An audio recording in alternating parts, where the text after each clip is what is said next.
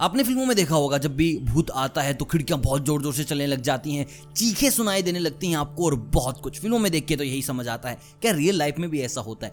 Real life में क्या संकेत हैं भूत होने के? कैसे पता करें कि आपके घर में भूत हैं भी या नहीं? देखिए, बहुत सी चीज़ें नॉर्मली हैं जो हो जाती हैं। बहुत सी चीज़ें अब नॉर्मल हमारे साथ होती हैं दैनिक लाइफ में, इनसे हमें पता नहीं चलता कि भाई ये क्यों हुआ, कैसे हुआ। लेकिन आज की वीडियो अगर तुम अंत तक देखते हो तो तुम्हें पता चलेगा इस बात का गारंटेड कि हाँ आपके घर में कुछ नेगेटिव एनर्जी है या फिर कहीं कुछ नकारात्मक ताकतें हैं जो आपसे कुछ चाहती हैं। तो चलिए बात करते हैं इन संकेतों की। उससे पहले आप मुझे कमेंट करके बताएँ कि आपको क्या लगता है। कभी आपने महसूस किया है कि आपके अलावा आपके पास कोई और भी मौजूद है?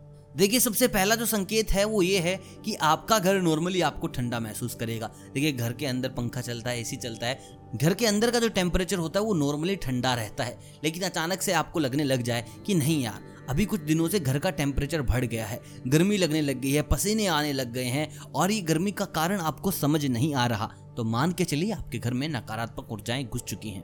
देखिए, जब भी ये नकारात्मक ऊर्जाएँ आपके घर में आती हैं तो सबसे पहला वो हमला करती हैं आपके प्रेम संबंध पे।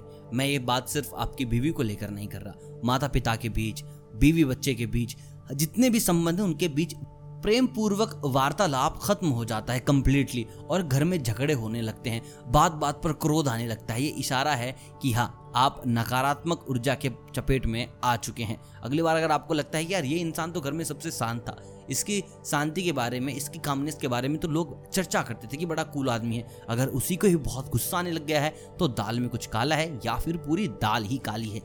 दोस्तों, अगला जो कारण है वो ये है कि आपका दवाखाना आपके पीछे नहीं छोड़ता। दवाखाने से मेरा मतलब है कि भैया, घर में कोई ना कोई निरंतर बीमार रहने ही लगता है। लाख कोशिशों के बावजूद भी कुछ ठीक नहीं रह पाता। तो मान के चलिए आपके घर पर नकारात्मक शक्तियों का बहुत बड़ा जंजाल आ चुका है।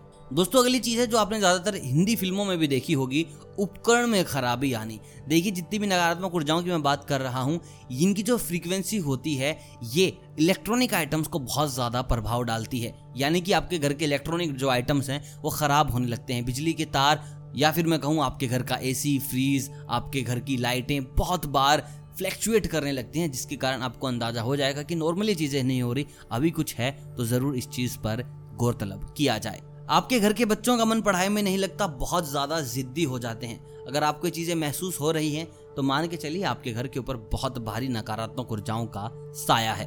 दोस्तों, अगली चीज़ है, जब आप अपने घर के अंदर घुसते हैं तो आपको कुछ ठीक नहीं लगता, आप डरे डरे रहते हैं।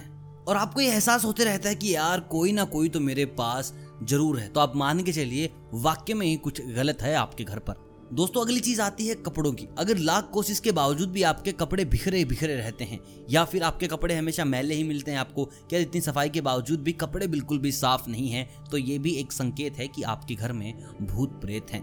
दोस्तों, बहुत छोटे छोटे संकेत आपको मिलते हैं, और मैंने जो आपको संकेत बताए हैं, अगर आपको मिलते हैं, इनमें से कोई भी एक या एक से ज़्यादा संकेत आपको मिलते हैं तो आप अपने घर पर ज़्यादा से ज़्यादा पूजा पाठ कीजिए। पूजा के वक्त घंटी का इस्तेमाल कीजिए ताकि उसकी वाइब्रेशन से नकारात्मक शक्तियाँ आपके घर से चली जाए। वीडियो अगर आपको पसंद आया तो वीडियो को लाइक ज़रूर कीजिएगा। और सबसे बड़ी बात, आप जो लोग नहीं कर रहे हैं, वो है चैनल को सब्सक्राइब चैनल को सब्सक्राइब ज़रूर कीजिएगा बेल आइकन दबा दीजिए ताकि हर अगली अपडेट आपको अच्छे समय पर मिल सके। मैं मिलता हूँ आपसे बहुत जल्द, तब तक आप सभी को अलविदा।